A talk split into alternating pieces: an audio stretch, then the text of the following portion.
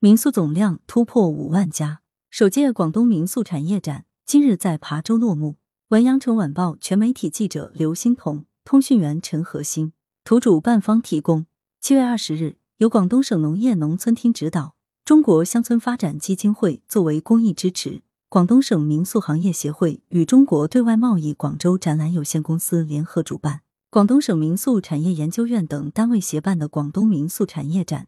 暨第二届乡村民宿产业发展大会在琶洲展馆顺利落下帷幕。本届展会为期四天，与中国家博会同期举办，吸引了数十家民宿供应链上的企业参展。期间举办了多场主题活动，如民宿旅游专属保险产品分享交流会、民宿房屋安全分析检测交流会、民宿供应链赋能民宿消费场景交流会、文旅民宿供需对接大会、民宿品牌升级融合发展研讨会等。在七月十九日举办的第二届乡村民宿产业发展大会上，与会专家特别针对广东民宿的发展现状及未来，探讨了以民宿带动乡村发展之路等议题。最新统计显示，目前广东民宿客栈数量已超过五万家，主要分布在大湾区及周边。据多个旅行平台大数据，广东省民宿市场在国内民宿交易中占据重要份额，由于广州周边及惠州等地发展强劲。其中，广州市目前完成注册登记、规范管理的民宿约两百家，